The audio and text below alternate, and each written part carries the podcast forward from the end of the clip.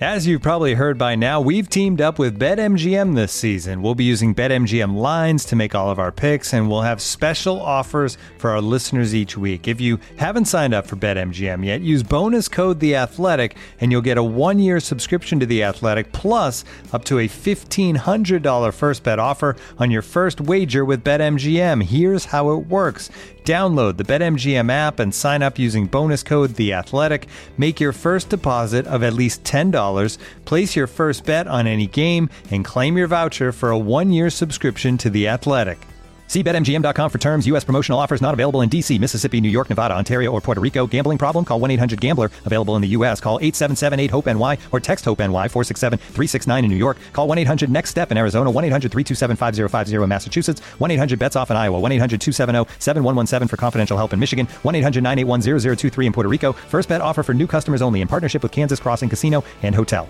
Don't forget, if you haven't signed up for BetMGM yet, use bonus code The Athletic, and you'll get a one-year subscription to The Athletic, plus up to a fifteen hundred dollar first bet offer on your first wager.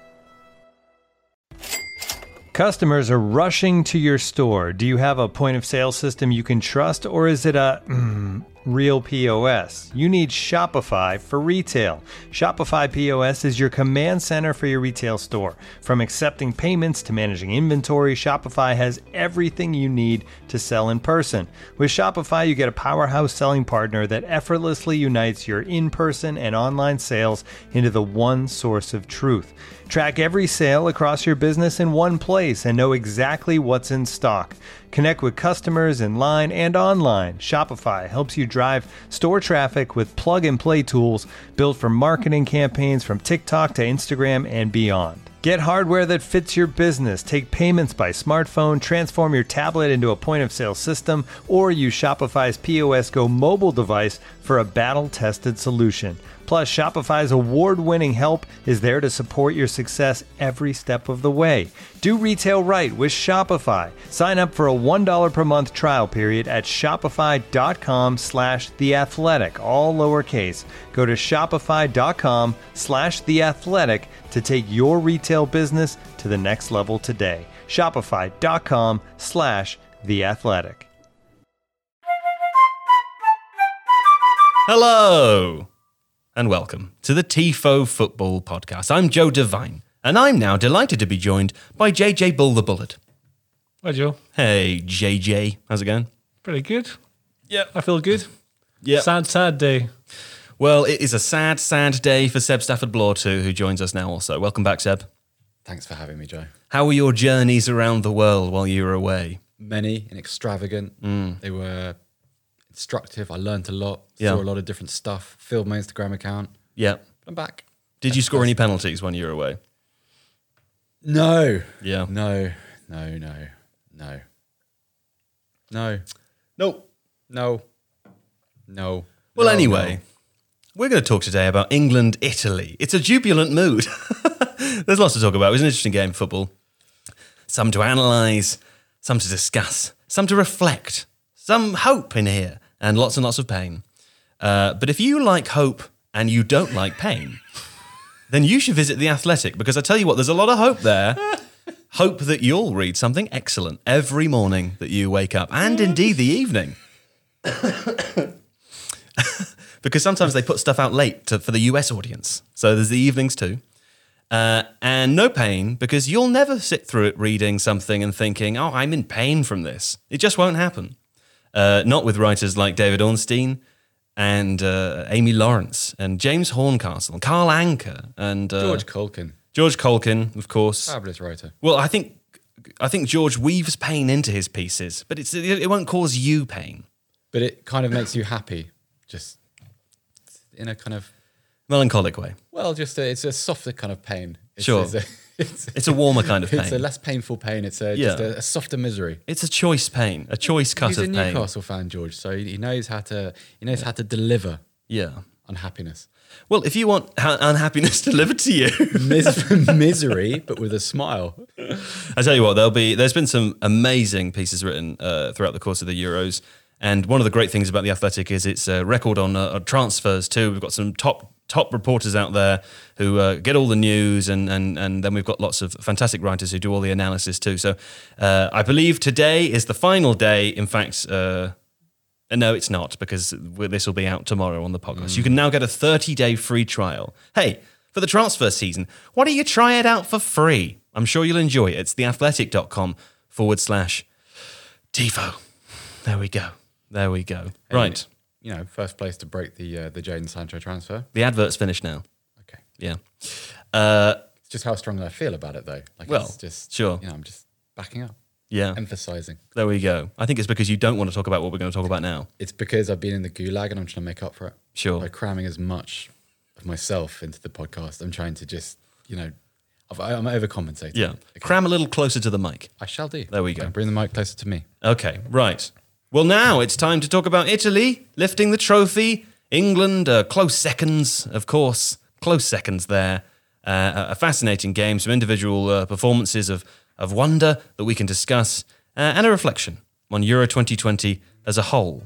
With JJ Bull and Seb Stafford Bloor, I leave you in the warm hands and the cool embrace of lots and lots of pain.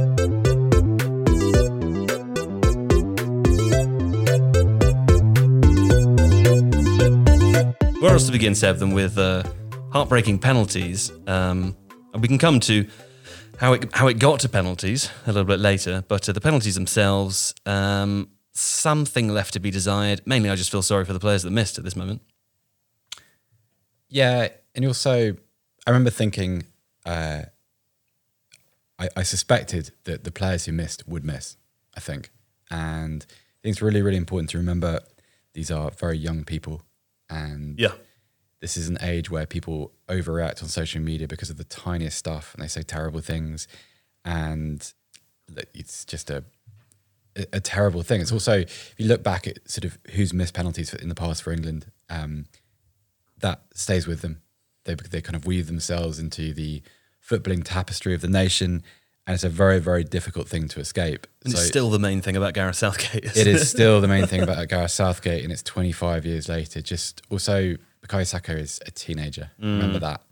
Um, it, it's difficult because I I remember the first time. This isn't going to be very consoling. I'm apologise in advance, but I remember the first time I saw England lose on penalties.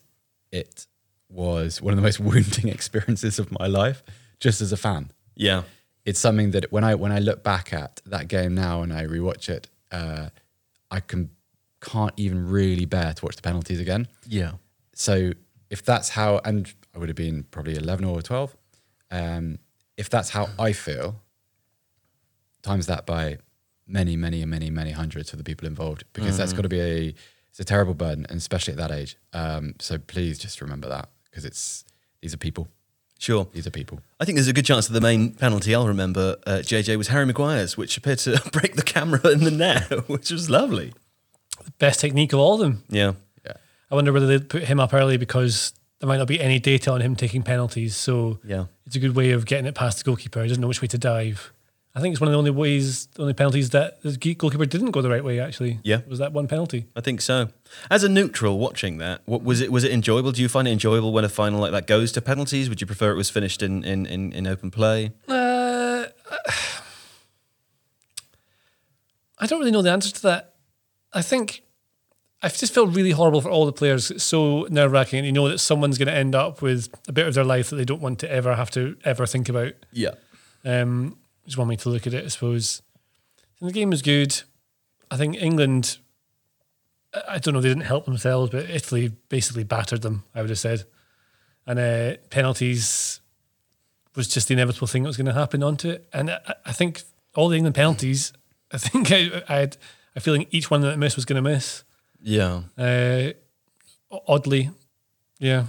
They looked um looked afraid. they did look afraid. They looked afraid, and I mean, there's no bigger stage to take penalties on, apart from perhaps the World Cup final, right? I also, um, look, obviously, we're being uh, wise after the fact here, but I always feel it makes me feel uneasy seeing a player pay, take a penalty when they haven't really had a kick in the game. Yeah. I don't know what it's like to be a professional footballer. Maybe it makes absolutely no difference, but it makes me feel incredibly nervous just because you know it's like you you've been watching the game for probably more than an hour and a half. You may have warmed up on the sideline, but you probably haven't had a kick of the ball in a couple of hours. Yeah. And then you're You want the rub of the green, really, don't you? I feel like I want to have a few touches. Yeah. And it's it's really easy to judge. There's a million things, and you could say, oh, you know, we, this player should have taken one, and uh, this player shouldn't have done. But ultimately, the penalty lineup was what it was. England would have had planned it, and players who didn't want to take penalties, players who don't want to take penalties, shouldn't take penalties. So that's a pretty good rule. If people don't want to take them, then that's absolutely fine. But don't have a go at the ones that do. Yeah. Yeah. Um, I think is Okay. okay. it's rubbish. I've forgotten what this feels like. Mm, it's, yes, it's very You- somber. Also, this was unlike other England penalty shootouts because ordinarily you get the feeling quite early on that something bad's going to happen, and this time you had the little bit of, ugh, you know, Yeah. Well, I felt extremely confident ahead of the penalty shootout because of our performance against Yeah. uh, Colombia in the World Cup, and because it feels in so many ways like a very, very different England team to the one that we associate with penalty shootouts of the past. You know, Yeah. they're all technically capable players. They've all, you know, many of those players have taken penalties in in, in big situations too. Rashford took one in the um, in the Europa League final. I'm pretty sure I thought he'd recently. score. I thought he'd score. Yeah, I thought Yeah. he would score two. He scored. He scored that goal. He looked very cold as he did it um, about a month or so ago, maybe five six weeks ago.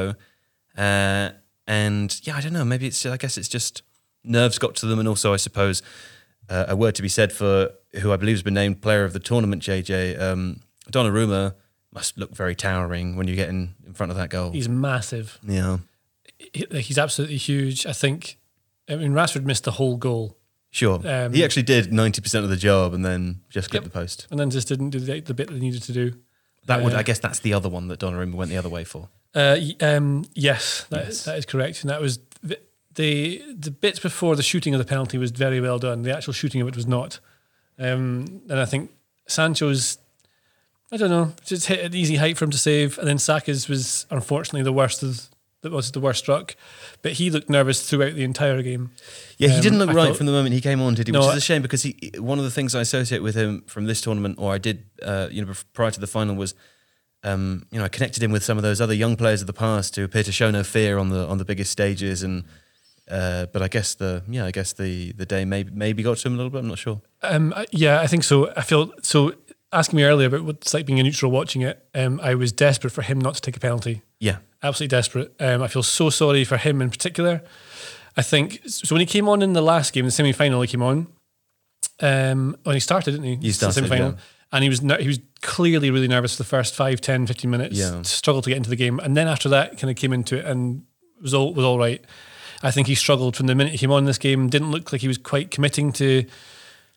It's like he seemed to look like he wasn't calibrated right for the game. He wasn't quite in the moment, his passes were behind his teammates or too far ahead of them. He wasn't putting the right weight on them. His touch just wasn't with him. It just wasn't his night.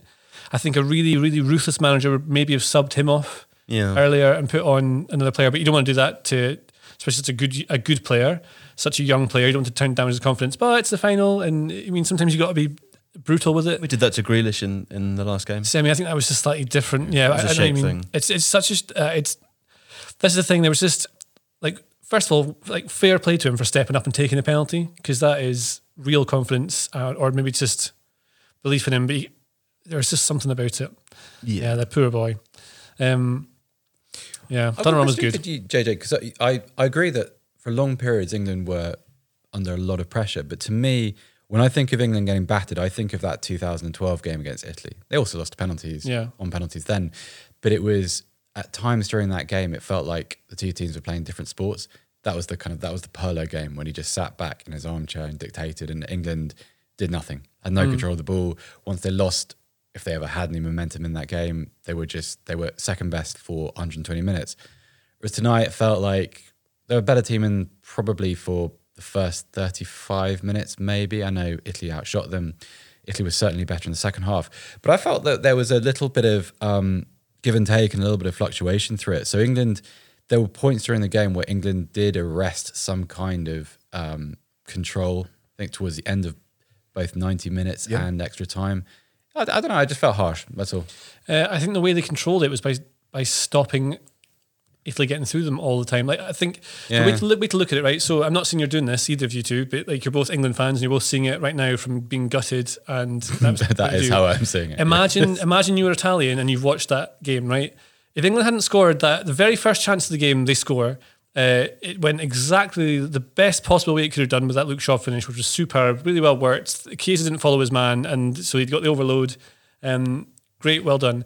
Without that chance, England didn't do anything. They didn't do anything. They had six shots, five of them were for set pieces, one in open play, and that was the one that Shaw scored. Italy had all of the ball. So they had 60, 65%, well, it doesn't matter. All I, I remember watching it. 67, 68, Uh, something like that. 65.6 apparently. 65.6, okay. So they had all the ball. They were doing all the question answering. England were just trying to stop them. And it might have been the game plan. So like as soon as England went ahead, it- I think I said in the room, remember when they did against that against Germany early in the semi-final. And sure enough, they start dropping off way too early. It wasn't in the first half, but it was way too early to drop off. Mm. Did it in the semi-final as well, dropping off far too early, far too deep. And you invite the pressure. And Italy kept making changes, little tactical tweaks here and there, and just to try and get around them. And eventually they did. Bonucci scored that goal.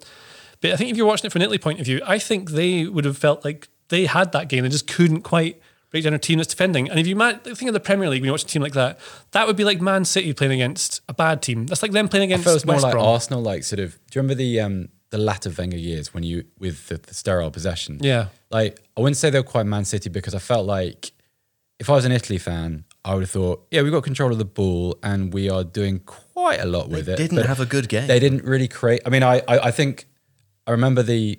Um, Pickford made one really good save from Chiesa, and he made a good save before the equaliser. And Chiesa dragged that one wide of the foot near post. Yeah, but I don't remember. I, I don't remember beyond our kind of natural anxiety. I don't remember too many chances. If you think, oh, Yeah. we've been carved open there. Like I, I agree with you. England were passive, and I felt like at times England didn't help themselves, and it felt like an England game I've been watching all my life, where you get an advantage in a game or you get an unequal footing in a game and you back off and you back off and you start worrying about what you're losing rather than what you can gain. We've Yep. always said though throughout the tournament that the the time the result goes against England, that's my that is what it might feel like. I'm not. Yeah. I, I- I do think they set off more than they did in other games, but I don't think it was a real departure from from the type of performances they had against. No, but they're some playing against a better team, and I think that's, that's the thing that you've seen here. I think England are better than they maybe thought in that game. I think they defended far too deep. They didn't threaten enough at all. I don't think Southgate made the substitutions early enough with players who were clearly knackered. I mean, they were carrying Kane for the, the end of it. Mount was done about sixty minutes in. Um, it's all very very easy to say this in hindsight, but like the way I saw the game, I thought Italy dominated it in the same way that the better teams in the Premier League do against weaker teams who are set out to try and stop them and try and get them on the break. And I don't think they were even set up to really get them on the break. They weren't able to do very much. Later on, Sterling made some great little runs, and that was driving them forward. I would see it if you're going to use that analogy. I would see it more as a Man City Chelsea type affair rather than a Man City Burnley type affair. I, I don't, would- I don't think that's fair at all. I would say it's And I- I think mid-table versus If we're going to use the analogy of, of Italy being Man City, then they were Man City on the worst day Man City have had the whole Premier League season. They didn't play well. The, the, the Italy's first half, they were awful. They looked worse than they had been at any other point in the whole tournament. They were they played badly. They had a lot of the ball in meaningless areas with meaningless possession. They very infrequently looked like they were going to cut through and score. Chiesa was amazing and was the player on their team who every Mm. he time he got the ball, I was He terrified great. because He he, really was, was. the only player that look, made it look like Italy were going to do anything. Let's not forget the goal they scored wasn't an open play. It was a set piece. It was a goal mouth scramble, and there were very few other times in the game where they looked like they were going to win. We talk about them dominating the game. I mean, you said like uh, I'm angry. You say that seven seven mere England fans, and we're looking at it from our perspective. Why would we look at it from an Italian perspective? Why, why would we look at it from an objective perspective? I mean, it was a very even game, right? They're two different styles of The football switch for is sure. flicked. The switch is flipped. I'm furious. I'm furious. Well, I just, I just don't think it was that uneven. I think, I think it was. I, the- I think one-one was a fair outcome for that game. I, Italy were much, much better at penalties and therefore deserved to win the tournament. But it, it was an even game, and I think to suggest otherwise is is a. I don't But like I don't it. go straight off the stats, right? But I mean, I just I watched the game for a start. Yeah. And then I see that Italy had 65% possession. They had 19 shots to six. England's almost all. Yeah, but we, one, we talked about that at the end of at the end of um, the halfway through the second half. We talked about the number of shots that Italy had had versus how many of them had come from 25 yards or further out. So many of them did. Right, Sure. The 19 shots isn't in the same way it has been for Italy throughout most of the tournament. It's not like 19 opportunities to score. It's 19 times they kick the ball at the goal. I think England looked much more nervous. I thought they sat off. I thought they were in pure un, uncharted territory where they didn't quite seem quite so secure as they were in other games. The XG show well, the XG says 1.8 Italy, 0.5 to England. Sure. Which again, can- it's a I one-off take. You Can can't- believe that. Yeah. Can't really go with that, but that's the Sure. kind of that's so that's what I saw. That actually is what I saw in the game, and I take your point that it's not as if they were getting six yard chances all the time, but there were little scary moments that happened now and again. There were, there were. There was the moment where um, uh, what's his name, Bernard, Bernardeschi, nearly got that header at the, Mm-hmm. Oh, near that one he missed That, at the near that really frightened me. Yeah. and then it almost bounced off Pickford rather than it make him making. It. But then, if you imagine if they hadn't scored, I mean, it's if and this and but this, but Sure. if Shaw hadn't, if Shaw's uh, first Shaw's goal had hit the, the side netting in the the very first part of the match, Mm. and the game had gone just like that. Even it could go so many different ways. Um, and Italy had eventually taken the lead. They just held on to it. It would have just been an easy win. Yeah, but the, yeah, but the game would it. game wouldn't have changed if Shaw hadn't scored at the beginning. I mean, that's kind of, it is a, if, a big if and but conversation. Like if I think I think in many ways it was sort of bad that England went ahead so early because they did see a lot of possession. They did sit back more. Let, us not forget. I, I, I take all your points, and I'm obviously uh, He's rattled. I'm obviously just rattled, right? I'm not directing this Before at you, go on, JJ. guys- but can I can I say, Yeah, yeah, yeah. England were by far the better team in the first half. Italy showed up. Yeah. They looked terrible. They looked nervous. They look, they looked like what England looked like at the end of the game, right? Yeah. And uh, England, England, as I said, were by far the better team in, in, in the first half. I think we shouldn't forget about that. No, and- what but about I- that but though? I would say that was largely because Italy didn't. I don't think they played well at all. And then a, a second But half, I that's said to you I'm half time. I said Italy were going to be much better in the second half, and Yeah. they instantly were. they were better. Yeah. I wonder. I think. I think that was the thing that most impressed me about Italy was they were dreadful for half an hour, and Yeah, and they clawed it back. on the one hand, we can focus on I wish England had taken more advantage, and there was there was that feeling that we've seen a couple of times in, in different games in this tournament where there was clearly a uh, a little bit of a uh, shift down in gear, but then Italy made an adjustment whereby. I mean, we, we noticed a couple of times how easily England were moving through the midfield, but also how much space those those wing backs had outside. It was crazy. And at, at that point, it looked like there was no way that England weren't going to score two or three times. So the adjustment in game from Mancini was super impressive. Not smart enough to know what he did, but it stopped happening. And all of a sudden, and I think I think that takes quite a lot of mental strength. If you're a player Yeah. and you're getting battered and you're getting battered in front of, I'm going to say 90% um, hostile support. I guess that's probably the ratio roughly uh, of English to Italian fans today. I think it was 6,000 Italian fans, not So even all. it's not even that. It might then. have been 12, 6 or 12. Okay, so you have that, and you're able to make the in-game adjustment whereby you're able to steady yourself, return to equilibrium, and then you're able by the end of by by the time we reached half time, they were Say in control, but they were um, the better side by half time. I At would that say. moment. At that moment, so that's quite a um, that's that that that's, that's I'm going to fight for every good thing there's, England there's, did in this, kind of in this like that's the hallmark of a team that haven't lost in a really Yeah. really long time and i i you know not during the, the actual game because obviously to hell with that but now you think that's where the game gets won because i think when the question gets posed to england they don't have the same answers they got Yeah. a little bit better henderson made them a bit better i thought saka did quite well in certain moments i thought that sterling actually i, I- thought sterling had a, a very good game um, i thought that there were times when he became a little bit of a talisman. He changed the direction, momentum, kind of carrying the ball, taking a foul or 2 Um, so England had a little bit of comeback, but not nearly in the same way. And I think that's probably what disappointed me. I think I just want to die on the cliff of fine margins, though. Okay, I, I think okay. like I think England could have lost any of the other games, with the exception of, of the game against Ukraine. Yeah. And this might have been the same kind of reaction that they were too negative in the game, or that they didn't create enough, or because they've been, you know, if England had lost the Germany game, for example, Germany, if Germany had scored at 70 minutes instead of England, I think this would have been the same kind of reaction. And that, that's all. That's all I'm kind of trying to cling on to in this moment is that it is a game of fine margins. I don't think. I think it fairly went to penalties.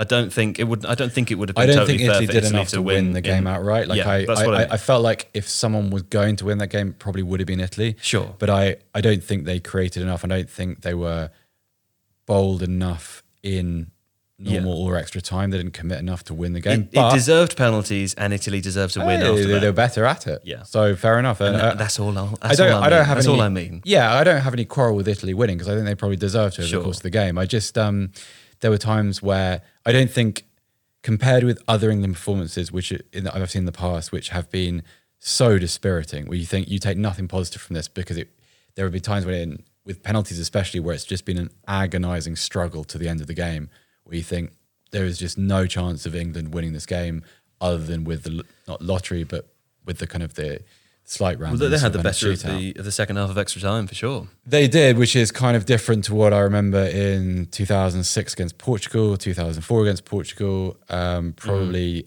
mm. uh, 2012 against Italy. They were dreadful for 120 Say minutes. more days. so it's kind of it's it's um it was better, and they were. Yeah. I feel happy about this team. I also feel happy about where this team is going. Um, and I don't think that's a false positive. I think it's very fair. Yeah. Um, but it's uh, oh, it's gutting. I've forgotten what it feels like. You know, the the that to have the you get to you get to the end of extra time, and it's agonizing because the tension is horrible. And you think, Mm. I'm kind of just I'm kind of glad that this this has a definitive endpoint now. It's like when you know a program is ending or like a scary film. You think, oh, this has got to sort itself out within 15 minutes, and for better Yeah. or worse, that's probably a good thing. I thought I was going to have a heart attack. You were not. We we ate at half time, and that was a mistake. That was a big we all ate too quickly, and we all felt a bit sick. I got some wicked indigestion for like twenty minutes in the second half. I genuinely kept thinking my, my heart has to slow down or I'm going to the hospital. You Yeah, know? yeah, yeah, You were not in a good place, No. but it it was. um Oh, it's a horrible cold feeling. It's a. Yeah. It's it's it's like it does feel a little bit like your blood runs cold. It's horrible. Well, let, let, let's let's increase that by talking about fantastic Italian players like Federico Chiesa, JJ, who was just exceptional. He, for me, he was Italy's big game player, and and we saw that for him uh, for Juventus in the in the Champions League this season too. We've seen him um, start to star and shine more as the tournament's gone on. He wasn't the first choice at the beginning of the tournament. He's very clearly the first choice by the end, and it was a shame to see him go off too. Yeah, I'm not sure what happened to him. Injured, seemed to be his foot got stood on Yeah. or something. Uh, one of Italy's more direct players. Yeah, so he he was he was meant to be the starter before the tournament started, but Berardi get in. Um, 'cause Mancini likes him apparently, and uh, he took his chance. Is clearly like a big game player. As much as you know, it sounds a bit. Blah, I say He's, that. Ah, no, no, he's just fair. well up for is. it. Clearly, He has got the right mentality for it. He's got Yeah. that mad uh, winners. he's got the chaos element. Yeah, yeah, he creates chaos. Yeah, exactly. He's exactly. We talked about this. This is the kind of thing that Southgate didn't want to play against. Was this? And I mean, Do you think that comes from having a dad who played the game professionally? uh, I've always thought like you kind of have a little bit of entitlement whereby whenever I've seen him play, even when he was at Fiorentina and I saw him play um, for, for the Italian under 21s a few years ago, and he just loves it. He's like, whenever there's a big moment in the game, he's got the shoulders for it. And I, that might just be a, a personality trait unique to him. But I wonder if you grow up with a dad who's a star, because Enrico Chiesa was a star of the game. And if you grew up around presumably other players at Parma when when when he was a young boy, I wonder whether that equips you with something when you're an adult and when you're a pro yourself. It's a theory. I don't know if it has any weight whatsoever, but it just it's what I it's what I'm left thinking about every time I watch him play.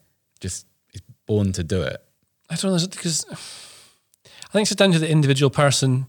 Yeah, I don't know. It's probably not fair to compare all these players to their dads and what they come up with because then I don't this, mean in like the technical sense. Like I, I just mean oh no, I mean surely the purely the it helps you when you like it feels like it's part of the conditioning for being a professional sometimes with him i don't think that theory stacks up with pretty much any other father son combination i've watched but it's i don't know just it's it's what i'm left with every time i see a lot of elite level elite elite level players have to overcome adversity. Whether it's um, someone like I mean Ronaldo has got his own personal issues that he's had to come up with through his, through his youth and going through, and then Messi moved like probably quite traumatic moving from Argentina when you're very young Yeah. to Spain, and then you have to deal with that sort of being small as well and he had to Yeah. have growth hormones I mean, yeah. Iniesta, he said in his book, he just says he cried and cried and cried and moved Yes. to La Masia when he was young because he came from a small little village from wine country or something like that. Um, so I, I don't know. It, it- how do you how do you foster the conditions? I mean, has Enrico Chiesa tried to create the environment to try and turn his boy into a footballer, or is it just that the way this guy's grown up? Has lended itself perfectly to being a footballer? He's got technical ability that not doesn't necessarily come through genes, but it comes through practice and natural talent and hey I, It's well, the it's the attitude for me. I know he's Yeah. got the technical ability, but it, it, it's the way. Every time he gets the ball, you you watch him and he looks where he wants to go, and then he goes there, and it doesn't really Makes it matter who's in happen, his way. It doesn't matter how many players there are, what kind of obstacles there are. That's his aim, and he's, he's sort of one of those players where It's not even that difficult to read what he's going to do. You just can't stop him from doing it. Uh, yeah, I mean, one of the things that I mean, he he was not he was at fault for the for the England goal. You could argue that he was because he should have tracked Shaw, and Mancini went uh, crazy at him about 10, 15 minutes in. And it was like you should be, you have to be doing this. And a little tactical change I think Italy made was the four three three became a four one four one, which is essentially the same thing, but the wide forwards just just have a, a deeper starting position. Because what was happening was that England, would- one of the centre backs would get the ball, and then the wing backs would push up immediately, and then Walker or uh, sorry, not Walker, Maguire or Stones would stride forward about ten yards and then fire a ball through the midfield into the or no, like Kane, who would then turn and automatically have a, a wing back on the overlap, and that's how they're getting in. But as soon as and then that would mean that the midfield three, one of them would have to pull out wide to that area because there was space to their say the left sided centre midfielder would have to come out to the left and just splits the way the team is. It, it splits the shape. 4-1-4 suddenly means that Jorginho's blocking the the ball into the false nine. He's just in that position, always in that strata, and then you've got uh, a like a four in front of him who's just blocking that part of the pitch. It's more of a block. That's the kind of change I think they- made. And then in the second half, uh, they did this uh, in the last game they played against Spain. In the second half, was that uh, you'll notice that Chiellini came right out to left back and was striding into midfield an awful lot more. They were just took the game to England. They just taken it to them, managing the game, and had them squeezed in. And Chiellini was going wide left, which meant Emerson had a, a much higher starting point because he doesn't read the transitions quite as well as I think Spinazzola has done in the tournament, and that's how they're able to get more players forward there. So they're they're still doing the fluid switching of system mid game. But that's something something that seemed to work. And then Chiesa was always ready to to launch. Started on the right. He finished the game on the left. I think he was playing, and that's when he was cutting in and getting real, causing real Sat on the danger. left when he got injured, I think. Yeah, that's when mo- a lot of Italy's real threat kind of went down. I thought Immobile was really had a really off game. Just wasn't on it He was at all. he was so poor. I was so disappointed. Not at the time again, but I Well, I tell you what, come back and tell me about your immobile related After disappointment break. after the break. after the break. Looking for an assist with your credit card but can't get a hold of anyone? Luckily, with 24 7 US based live customer service from Discover, everyone has the option to talk to a real person anytime, day or night. Yep, you heard that right. You can talk to a real human in customer service at any time. Sounds like a real game changer if you ask us. Make the right call and get the service you deserve with Discover. Limitations apply. See terms at discover.com/slash credit card. This episode is brought to you by Michelob Ultra, the official beer sponsor of the NBA. Want to get closer to the game than ever before? Michelob Ultra Courtside is giving fans the chance to win exclusive NBA prizes and experiences like official gear, courtside seats to an NBA game, and more. Head over to michelobultra.com slash courtside to learn more. And we're back from the break. Look at that. It was a lovely break, wasn't it? Tell me about Immobile, Seb. I just think at his best, he's a fantastic finisher, and we just haven't seen any of that in this tournament. And it's a shame because if you if you added up that front three, so say you put in Insigne and Chiesa, and you put Immobile as the nine, God, that would be a good team. If all of those players are on form at the same time, not only would they be very very effective, they'd be so watchable, be so entertaining. And Immobile hasn't really turned up. He hasn't. He's looked like He's looked like the player he was at Borussia Dortmund rather than the one he has been for quite a few years at Lazio, which is a real shame because I it'll probably be his last chance at a major tournament uh, Yeah. because of his age now. But um, I suppose he goes home with a winner's medal. Could be a lot worse. I mean, could could it, be yeah. worse. I think it's okay. His last chance. He'll be fine. But I, I just it. mean to show the best of himself. That's all. Sure, sure. Okay. Well, speaking of Shaw, can we talk about Luke Shaw for a minute? Mm-hmm. Because he was fantastic, wasn't he? JJ? Outstanding. Yeah. Um, I think, I would say, along with Sterling, England's player of the tournament, right? Just Uh, behind, just lagging behind ever so slightly. yeah, I'd say so. I think Harry Maguire would be in there as well. Yeah. he was excellent. Um, All the all the lads in there, everyone's in there. all the lads. It's all fine. Everyone's in there for the best. Just pick for his best game as well. Yeah. It was, I mean, of the tournament, I would have said. Well, he saved the penalty you would not have expected to be saved. Jorginho. Jorginho was the player. That's the one That's I, a terrific I knew he'd save that, weirdly. right. Because we were talking about this as well before. In the Premier League, he's come close twice. He's figured out how to do it. He waits to the very last second and then just goes. I wonder with Luke Shaw, I think because so much of his recent past has been consumed by that weird relationship with Jose Mourinho. Yeah. People forget how bad that injury was he suffered in, in, in Holland. Uh, apparently, he came pretty close to having his leg amputated as a result of it. And Oh. he's come back from that to, um, we won't get into the Mourinho thing, but I've got some pretty fierce opinions about the way he was treated by him. and is still being apparently because he's still um, chirping on the radio about that. And he's come back to be a, I'd argue, one of his country's most influential players in international tournament. And I think a couple of years ago, when he first came through, everyone thought Luke Shaw's career would be this, Yeah. be this player for England, nailed down, left back. He's starting, and he's very, very important. And he's only 25 years old. But go back two years ago, no one would have had him at this tournament Yeah. because his career was in free fall. People were talking about him going to leaving and going to Spurs. Yeah. you know, like that. That's that's sort of how how how low his stock had fallen. Um, I can say I'm allowed to say it's okay. I, I, I'm taking ownership of this. Yeah. Uh, it's a wonderful story to see a player reclaim his potential like that. I know Yeah. it didn't end great for him, but I think he's one of the, the, the England players that comes out of it just with his reputation bolstered. And yeah, he's he's been absolutely brilliant. And also not just in a simple left back gets forward way. Like how many times we've seen him in central positions or making critical interventions. His defending has Yeah. improved an awful lot. Like his all round footballing ability. The thing about his goal great finish, great run, all that kind of stuff. If you trace that move back right to the beginning and you see where he first touches the ball, that's an area where I think a player short on confidence just says, I'm knocking it 50 yards down the line. I'm not taking a risk with it. I'm going to put it into space. And he actually plays his way out of trouble. And that's how the ball ends up getting to Kane and eventually back to him. And Yeah. so it's lovely moment. Um, shame it won't count for much, but he's he's had a great tournament. It's, Three assists and one goal now, JJ. Uh, yeah, I'd say t- technically he's one of England's best players. Like he's, I mean, I'm talking about the technical ability of players like Jadon Sancho, like clearly in- incredible with the ball. Phil Foden's uh, amazing. Uh, Luke Shaw's first touch is superb. Really it's funny is. though, isn't Takes it? good care of the he's ball. quite stocky, so he looks Yeah. like it's always going to bounce off him, but it, it never does. No, his first touch is amazing. I think you saw like it's one of the things I've said about Jordan Henderson before is that his technique lets him down often. Like he'll try something that he knows he can do, but he doesn't execute it perfectly every single time. Whereas Luke Shaw seems to. Like like his there's a couple of passes Jordan Henderson put out today. Um, he did it in the semi final of the World Cup. I remember him doing it. See the difference in quality between him and Modric. And to be clear, I think Jordan Henderson's a really important player for not. There's players are important for more than just their technical ability. It's the other things they bring: drive, determination, positional knowledge, stuff like that. Sure.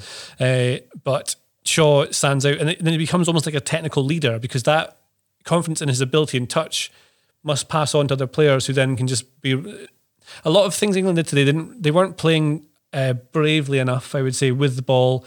weren't really being aggressive enough with it. They weren't making those kind of forward risky passes that they could have done in the past because they're scared of what they're doing. They're playing against Italy, entirely, entirely uh, allowed for. I think Phillips was really good, but it's just, just something about it didn't quite work. But Shaw was one of the ones who was making things happen with the ball and was trying it, and it worked for him. Yeah, I was going to ask you about Calvin Phillips because I think of the of the players from the first half when England did seem to have the the upper hand at least. It was uh, it was Calvin Phillips and Luke Shaw who were making those you know more direct passes. It felt like at times England were able to pass straight through the middle of the Italian midfield, breaking Weird one that, or two it? lines at a time. Um, and Calvin Phillips did that very, very regularly. Also, it's lovely to see him receive the ball in the middle of three players. Again, it's a fantastic first touch. It sort of sticks to his feet. He always seems to be calm and know what to do, know when to take risks and know when not to. You can really, you know, not to do a, I don't want to do a thing where I take him away from Leeds, obviously, but when I watch a player like that in the middle of that England team, you could see him in the middle of almost any team in the world. That's why I said mm. almost. Yeah. I when I look at him, Am I being too romantic? You don't think so? I, th- I, I, I think you might be. I, I, I certainly have a higher opinion of him than I did when the tournament started. Yeah. I thought he had a great tournament. I think he could, uh, I think he could have a home uh, in the Premier League's top eight. But I think he could have it with Leeds. I think Leeds are doing some interesting transfer stuff Sure. this season, this off season even. But when I look at him, I think of uh, it's quite an old fashioned idea, but I think of the effect of coaching because if you some great articles on the Athletic actually about this, and that's not it's not part of the advert generally um, about how Marcelo Bielsa paid him special attention. He was really strict on things like his weight and his nutrition. Bielsa does this thing apparently where every every every before every match day he has a little fifteen minute meeting with every player in his in his first team squad. And with Calvin Phillips, when he first inherited Phillips, he used to have two with him because he was kind of that dedicated to the idea of creating him a hmm. proper player. And if you th- think of where he's come from, so when Bielsa arrived at Leeds, they were a very, very ordinary championship side. and Calvin Phillips wasn't really getting into it. Yeah. And the first game I ever saw uh, Bielsa coach was away at Swansea. I was there that night, and he took Calvin Phillips off. I don't remember when, but it was in the first half. It's an absolutely brutal moment for any player. And if you look at the ground he's made up, it wasn't a question of yeah, there's just this amazing talent at Leeds who's good one one day going to be a Premier League player. Not like that at all. He's developed and grown and adapted to his coach, and it's just it's the perfect coaching story. And it's just it's fascinating to see. I love a player who I love a player who surprises you, who turns up and gives a performance which might just be a little bit better than you thought he was capable of giving, mm. but which isn't just, oh yeah, that's what this player does because he does X well and Y badly and Z he doesn't ever do. With Calvin Phillips, you you learn a little bit more every time you watch him. I think he's, I think he's a very good player. I don't, need to go he was overboard. amazing. I, I'm, He was good today, really good today. Um, I could see him in one of those top six sides. Again, not to say he should leave Leeds. That's not what I'm saying. I'm just I'm just trying to use this as, as a, comparison for his quality. I, I could see him in one of those sides. Yeah, I Am mean, I crazy? I I could see him. Depends which of those sides you're thinking of, because there are three that are good, and there are three that don't know. Or well, you probably got. You couldn't you couldn't see him playing for Man City, for example. Wouldn't he? Wouldn't he fit well into Pep Guardiola's system as a, as a player who plays for Actually, Leeds and Bielsa now? That's I not a bad shout. That's Is not- that is that that's not mad, is it? I don't think he's. What I'd say is, I think he could do it. Yeah. I don't think he he would be a transformative presence in that environment. Like I, I think he would have something to add. Um, I just don't think. Sure. I mean, there's some big shoes you're filling because Fernandinho, even now, is such an influential player. Like you, you're putting him in there. I, I don't think I'd pick him ahead of Rodri. Rodri, though, wouldn't he? I, oh, I think Rodri's quite a good player. Don't- you said that to me like my pet's You said gone that- to that- the pet farm. Explain to me why. I, I'm perfectly willing to be wrong. I, I've just I've watched him in this tournament. Maybe it's just because he's he's so, so you know different for an England mid central midfielder that I'm used to, and that he's played well in games that England have, have dominated. I just think he looks so cool and calm on the ball, and mm-hmm. His first touch is brilliant. He re- he rarely looks rattled. He's got a bit of snap in him when you want him to get forward and make a tackle. He seems to know when to go and when not to go. I mean, I don't know. What's what's why not? Uh, I'm trying to work out why I think it is. I th- I think he's just is it just he's just not good enough? he's not top tier. Right. He's done, done really well for England. I was particularly impressed with him tonight as well. I think in the, in the tournament he's been good. Um, but like, if you're talking about a team that's going to win Champions Leagues and titles, would you have a like? Say it's I know it's not a choice, but would you have Luka Modric or would you have Calvin Phillips? Who's the better player? Clearly Modric. yeah, but I'm not saying. I know, but this, I'm not trying picked to. first in the I'm trying to team think with that's, Modric. but that's yeah, the tier. That's no, the no, no. tier Modric is the top of that tier. But that's what you're aiming for, You, players you in can't, that like, that- group. your retort cannot be: Is he better than the best player in the world in that All right. position? Okay, let's try I and feel feel like- like, I feel that like we have to scale no. it down just because Modric, Modric is a rare player. He's also a Ballon d'Or winning So Yeah. It's midfielder. unbelievable. I mean, Like, it- he's the best player I've ever seen in real life. Let's Modric. think about the teams that I'm talking about. Okay. Right? Those Super League air quotes teams. Uh, and the players that are in those positions, you would if you wouldn't pick him ahead of, of I know he's a different player to Rodri, but if you wouldn't pick him ahead of Rodri, that's okay. I tell you, I tell you what's I'm a good curious. comparison. Like, I wouldn't put him anywhere near the category that Sergio Busquets occupied when he was at his best. I mean, you've done exactly the same thing. No, no, because because I feel like that's a fairer level. Like, I, I think Busquets is a brilliant Sergio player. I don't think he's. Uh, But then who who are we He putting was, in that I mean, category? similarly, he was the best in the world. I'm not saying Calvin Phillips is the best deep lying midfielder Yes, in the are. world. That's not what I'm saying. I'm right. saying he he's he's better than Fred, isn't he? I mean, I don't not just Oh. pick pick on Fred specifically, but like Yeah. I mean, Different to Fred. I know I know he's different. I'm just this is why this is why I didn't pick Man United as an example before because he doesn't doesn't really I- suit the way that they play. But the, the, the, I mean, you know, I wouldn't. I, I'm not sure if this is controversial. I'm not sure if this is my bias. I, I'm not sure I pick him over Højbjerg. okay, well that's an interesting that's an interesting. I one. think Højbjerg's a better player than we than I've given him credit for. Like he's really grown on me. I've seen a different side of his game during this tournament, and I think he's a better all round player. Okay. I think there's a bit more to him, but That's a I, good I, think- isn't it? It's, it's okay. I, I Would you really put him like ahead of. Højbjerg? I- I, would have Højbjerg ahead, of him. Yeah, yeah. It's things- like I, it's really hard to I talk can, about I can accept that. No, no, no. sound that- like I'm saying um, Phillips isn't a good player. No, no, no, But that's- like that's Rodri not- at Man yeah, City one would definitely be ahead of him. Fernandinho would be ahead of him in, mid, in midfield. And Man United is probably the closest you could get to him. But then you're play, like if you're playing. I mean, so at Leeds he plays the one behind the four in the midfield. Four one four one is what Leeds play, and he plays Yeah. the one Mm. where he dictates where he can ping the ball left, right, centre. That's what he wants to do.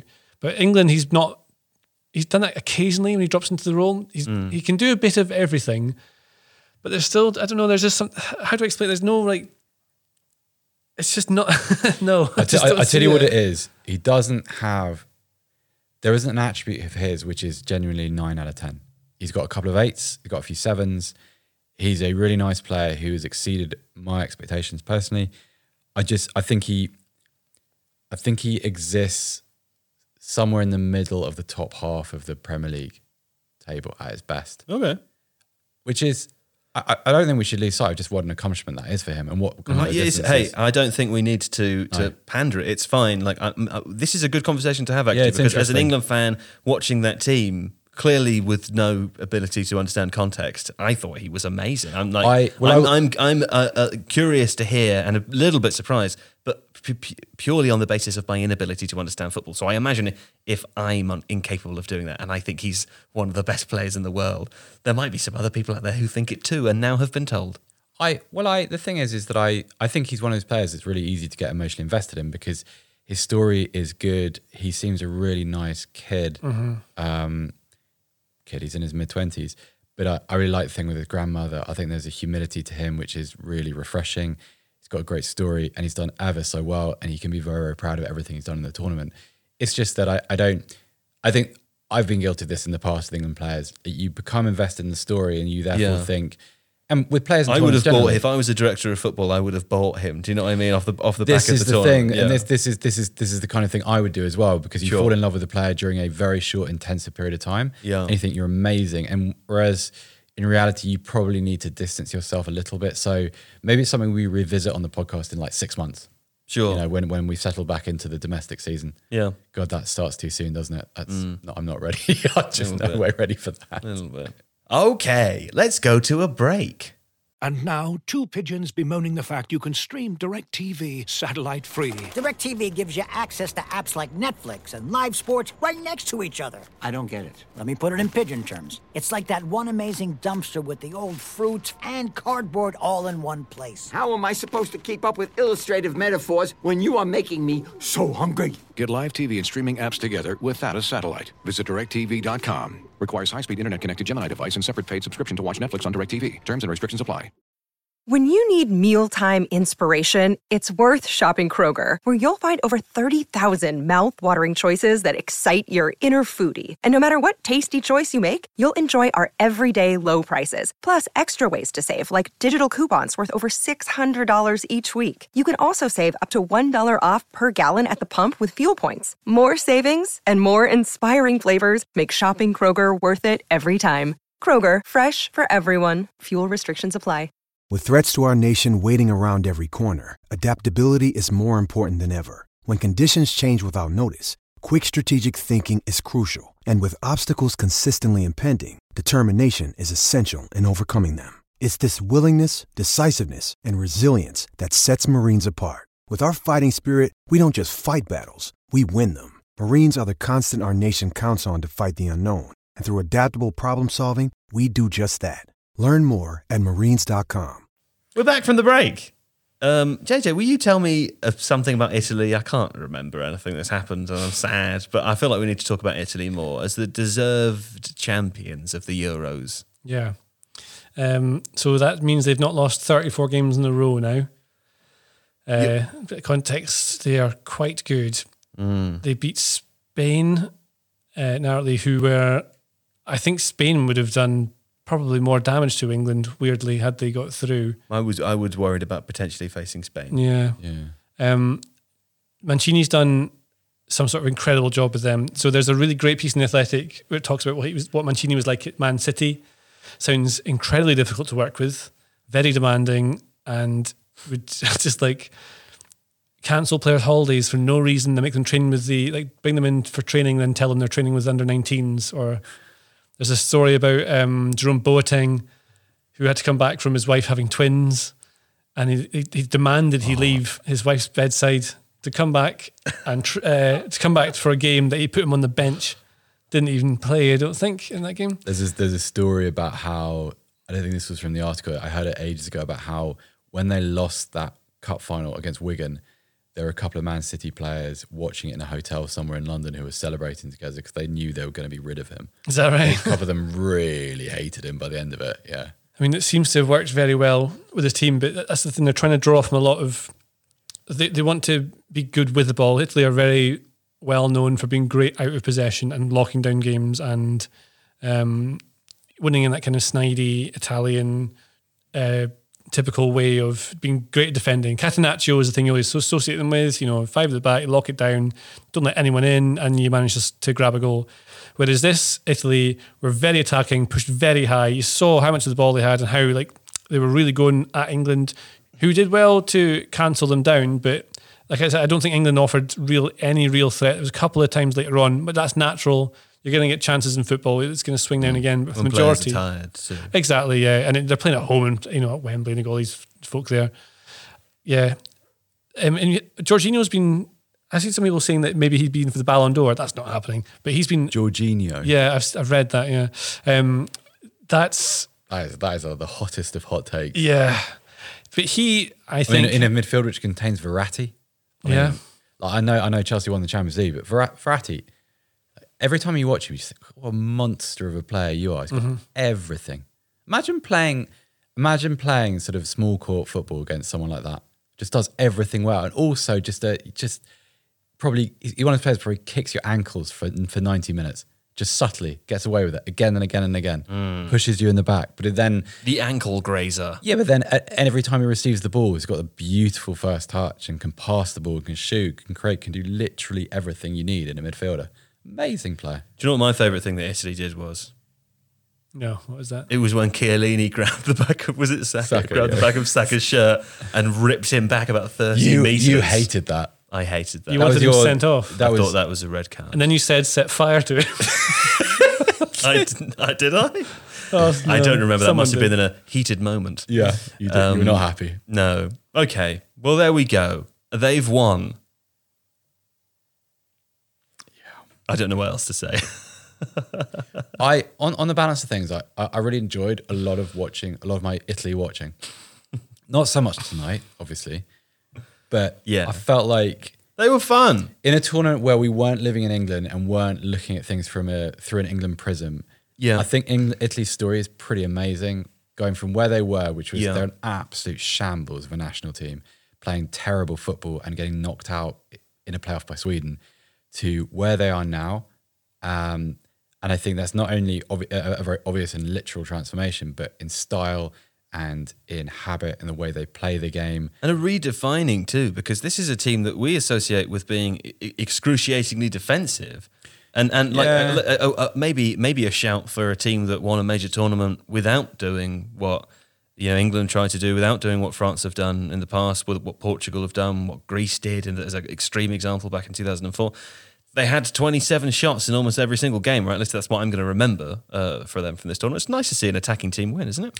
Yeah, uh, it is, and I I like Chiesa. And, and without one of their most important players. Yeah, yeah. I mean, I I mean to survive the loss of Spinazzola is amazing. To uh, to accommodate Emerson, who I think is he's fine as a player, but not the kind of player that you typically win Sure. a tournament with.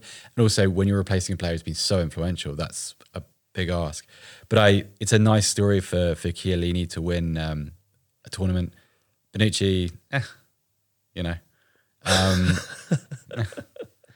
but I, it's a also, uh, it's funny, isn't it? Because JJ was talking about Roberto Mancini's past at Manchester City and the way he was viewed, and it's funny, isn't it? Because in England, you don't really think of him as as being of that caliber, and yet we spent all night talking about really astute tactical changes, and Mm. really good squad management, and picking the right players and introducing the right players, and doing a lot of the things that England didn't do well. It feels like a little bit of a restoration of his own reputation because at City he was he was the guy that we are talking about, the the guy that a lot of players grew to hate. And I don't remember his Manchester City being that entertaining or that interesting to watch. And yet I think from an entertainment value, the right team probably won this tournament. So it's um there's a lot of stories, which is good, which is what you want in a tournament. Cheers to Mancino. Well done, Mancino. There he goes. There he goes. What a fine manager. Anyway, It's been a fine podcast. is there anything else you want to say, JJ? Messi won the Copa. Oh yeah. That was good. I'm really That was pleased for him. Hey, Did I read that that was his first major international honour? Correct. Yeah. Whoa. He's, won a, he's lost, lost, lost. Oh, it's nice that he got one. so if you if you can dig out the highlights, there's a um, it's not a great game of football, the final, but there's this lovely moment at the end where full time whistle goes, and all the Argentinian players converge on Messi. He, he just gets swallowed up underneath this huge kind of throng of celebrating players. It's great. It's really moving. Lovely. Will they? Will Argentina be uh, be strong candidates for the, for the for the World Cup? Will they? I, re- I didn't watch any of the, of the For Copa. me, I don't think so at the moment, um, because I think Messi is obviously sort of a dwindling force. A wonderful player though he still is. It's not what he was. Di Maria remains. Di Maria had quite a good Copa America. Um, Martinez, Lo Celso, yeah, they're they're a good team. I don't. I would. I back this Italy team ahead of them. Probably uh, France as well if they can sort out whatever whatever issue is going on there. Bit of a strange story that. Um, so yeah, maybe they'll be competitive. Before we finish, Seb, a word for what England did win during this tournament because it, even though they lost the final, I feel, and even though there were, I mean, we did a, a little pre-match uh, live stream where we talked about this in a bit more depth, uh, some of the events that have occurred around London today. Um, but uh, the England team themselves, the players, the the people who make up that team, it feels like they did a lot more than play football in in this tournament.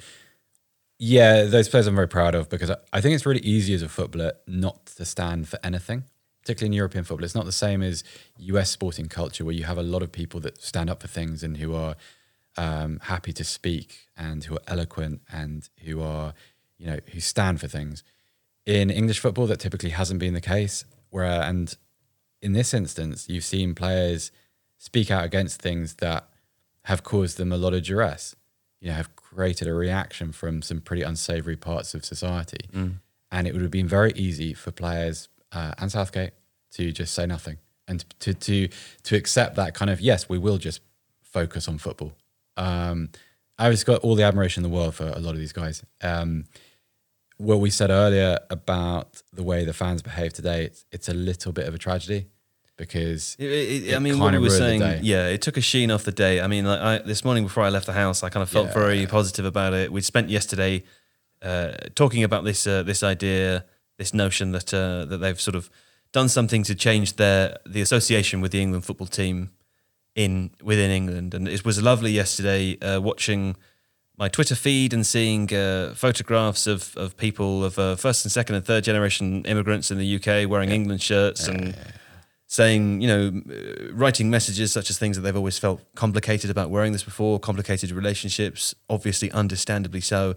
But something about this tournament has changed. It's something about this team speaks to them. This team is obviously, you know, people feel more represented than they have done before. Yeah. Um, and that's that's lovely. And then leaving the house today, I was very keen when we did the pre-match uh, live stream to try to say to I don't want to sort of give over uh, the successes of that element of uh, this tournament this team to to some of the events of um, Do you feel like today. Do you feel a bit conflicted because in a way, you I, I couldn't agree more that I don't want to have to talk about these people because the same conversation based around the same actions and the same kind of people behaving the same way again and again and again. Yeah. And you think this shouldn't be the story and we shouldn't dedicate any more time to people that just that play up to this image. Yeah. And yet you have to because you can't pretend it doesn't happen. So it's really conflicting because I, I got off the tube um, and I, I thought, I actually did it deliberately. I thought, I'm going to get off early. And I'm going to walk through central London because it's a really unusual day in England. I've, I've never had this in my lifetime. And I walked through, and I, uh, for, who, for those who know London geography, uh, I got off at Piccadilly Circus and I walked through Leicester Square and down through Covent Garden and to our office. And by the time I got here, I was really depressed. It was just, you, you encounter so much boorish behavior and so Yeah. much. I don't even know how to describe it, but it just, it, it, it, it ruined it a little bit. And it doesn't need to be that way because we've spent all tournament with hearing stories about how, like you say, Joe, people feel represented and they feel part of things, and that's so good. And it, England is a really complicated place at the moment. Well, I, I think I feel like the key difference with this team is that they they've used their own voice. They've Yeah. spoken. They've told people what they what they stand for and what they don't stand for. And I feel like the nice thing about it is that it's kind of made it, for me at least, clearer than it ever, ever has been before. But that, that this team doesn't represent those people. And it feels like there's a bit more of a separation than there I has quite been. in the like that some of those people don't like this team. Yeah, I quite like that. Sure. Because it means it's a you've taken a stand against something important and uh, that's a very difficult position to be in. If you're if you're an England footballer, you're under an awful lot of pressure anyway. You're under a hell of a lot of scrutiny, and it's a very difficult position. Uh, if you add in some of the themes that have been openly discussed and stood against, that makes it much much harder, particularly in our Mm. political climate. And it's it's what a football team should be. In, uh, I shouldn't say should. It's what it's it's good when a football team performs that function because it sets an example. And I think if you look at it from that perspective, as have they set an example? Absolutely, absolutely, and that's Yeah. a great thing. Well done to them. Yes, indeed. There we go. Yes, indeed. Anyway, points are really, really, really bad, JJ. Points are terrible. Do you know what points are? They are very, really, extremely, categorically, without doubt. Points are bad. Uh, categorically, they really are very, very bad. And I have to say, you've just about survived this one, JJ. There was a chance, of course, uh, that uh, JJ, after slipping quite far behind Alex Stewart in first place, could also slip behind Seb into third place. I tell you what, there's a point in it, JJ. You've survived. You've finished the tournament on 114 with your prediction today of 2 1 Italy, not far off, only one point gained. And Seb sliding just in behind you on 115. His prediction was 1 0, of course. So he gained the same number of points. I also only gained one point because I said penalties. So I get a minus point. Nice. Despite saying nil nil. And Alex, I believe, said 2 1 England, so only gained a point as well. And finished on 99, the jammy, the jammy Dodger. There he goes, just under 100, the centenary. Can we That's not been set now. That's been set. That's the expectation for the next Euros, another major tournament of this kind of size. If we pab again in the future, if you three and I pab once more, 100 or 99 is the score to beat because I can tell you, even though Alex pretends he doesn't care, he's not going to let you forget that, JJ Bull. He won't. He definitely cares. He does. And well done to him. I- no, no, no, no. Well done to the England team. Well done Can we to not Italy. find a way of, No. of assessing some kind of points addition? I mean, he must have broken some kind of rule at some point. Yeah, I, bet- I imagine he probably Can did. we just let's let's put a hold on announcing the result? Let's have our own version of a little bit of a students' inquiry. An inquiry. Students, stewards, A students' We don't want a inquiry. students' inquiry. Stewards' inquiry. Mm-hmm. And let's just let's just go back through. Let's Well, see. maybe find timing. an extra point in there somewhere. Let's just hold our Are horses. you asking for a recount? I'm asking for a re-examination. A re-examination. An inquest. If I hadn't forgotten about it so many times, I'd have much fewer points. I mean, you'd have got like 40 points. You no, no, no, not Yeah. true. Because one of the days that JJ forgot, he earned fewer points from the penalties than he would have done from his honest predictions. If you had forgotten every day to submit your points, How would many you have games done were there? better? How many games were there? No, I wouldn't. don't have. know. I can't remember. There was something like there was fifty-one games. So if I'd forgotten every day, 153 points What was did you the was I got 131. I wasn't that far off. Look at me. That means I am 20, uh, 22 points better than you the did default better than someone who forgot to enter every day. and that's good. that is that is good. Also, I, I, I, I, I pabbed with my heart. I pabbed with my heart. I put my heart out there. I pabbed on it. You lost and it like mentally. You disintegrated. I was gone by the end of the quarters. Yeah, You you threw in a seven 0 at one point. I threw in a seven 0 I think it, that was against Ukraine. I only gained three points on that game. Actually, you did better than me. I shouldn't gained many more about that, points yeah. on many other games. But uh, what would you say your highlight of Pab has been, JJ? Have you did you did you ever have a, a perfect score there? I think I had a couple of perfect scores. Yeah. Um, which is good. But uh, I don't know if I got the minus points at the time because only minus points happened after it was. I don't think we too late. introduced them. Yeah, Yeah. but I mean, you would have been on 112 instead. Yeah, I, I think my real error was forgetting that we were playing the game in the first place a Sure. Mm, couple, a good few times. Sure. And had I not done that and realised that Alex was just basically going 1 0 and 2 1s, that's the most likely Yeah. score statistically. The thing is with Alex, you know, at the beginning of those films where they're trying to show you through cinema the main character is extremely regimented and uh, doesn't sort of doesn't shift based on emotion or anything. They wake up, their toothbrush is in the same place every day. They brush for the same number of seconds every day. That's kind of like Alex. He was never going to forget. There was a couple of times where we got excited that maybe he would forget to make his prediction and he might earn those sweet bonus points. I points. feel but like no. he was teasing us with that. Just sort of. I think so too. He knew. He knew. Well, there we go. Congratulations to Alex Stewart for winning PAB, fair and square. And uh, that's probably it, isn't it? That's that's PAB done. I hope you enjoyed playing PAB at home. And I should say to those people now who've uh, listened and, and watched with us over the last uh, four or five weeks or so, I hope you've enjoyed yourself. Thanks very much. We've had a lovely time, haven't we? It's been nice to uh, to share such fine football with such fine folks, Eb. Sure has. Sure has. I'm very, very happy to be going home, but it's been a lot of fun. Yeah, oh, you talked for a lot less time than I thought you were going to. I there. can And- keep talking, And I JJ, mean, you've yeah. had a great time too, haven't you? I've had a lovely time. it's odd that that's over now. The Euros is Yeah. done, isn't it? Yeah. Because it, does- it feels like there's still more. But now What it's, was life like before? I don't remember really. It's very Yeah. odd. well, I should say, based on that, what life will be like afterwards. We're going to have a break of about a week from the podcast, uh, so we can all recharge and uh, go home, see our families. You know, I think they think I've gone missing completely, but I'll be home. Uh, and then we'll be back uh, after after the next week, but not in live form for the time being.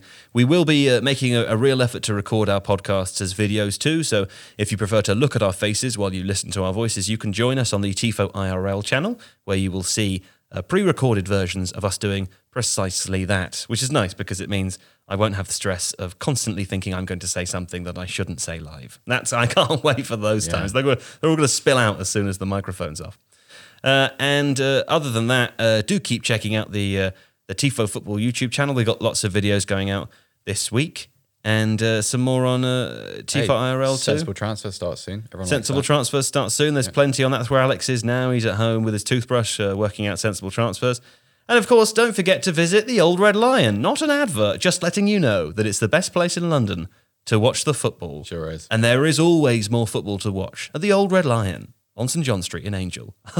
if you head in there, say hi to Uncle Damien from me, and he'll tell you a story about Essex in the 70s, and it will be riveting. I Might tell you a ghost story as well. You don't like ghosts, but he. I'm okay with ghosts.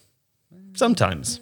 I don't mind the ones at the Old Red Lion. They're Okay. kind of fine. There are They're ghosts, fine. though. Yeah, I know. I know. Yeah. Anyway, JJ Bull the Bullard, thank you for joining me this month. Thank you, Joe. Oh, we didn't do player of the tournament. Oh, Quickly no. go. One. Pedri. Pedri, you go, go. Mm, Simon Kjær. Okay, I'm going to say uh, Raheem Sterling and Luke Shaw. There we go. That's the end now. Seb Stafford Bloor, thank you. Thank you, Joe Devine. And of course, thanks as usual to our crack production team of Don and Sol. And there's Sol's hand there. It's a lovely hand, isn't it? Right. We'll be back. Never again. Farewell. Bienvenue. Tschüss and ciao. Au revoir. And guten Tag, Frau, Frau, Frau, Frau. Frau, Frau. See you later. Thanks for watching, everyone.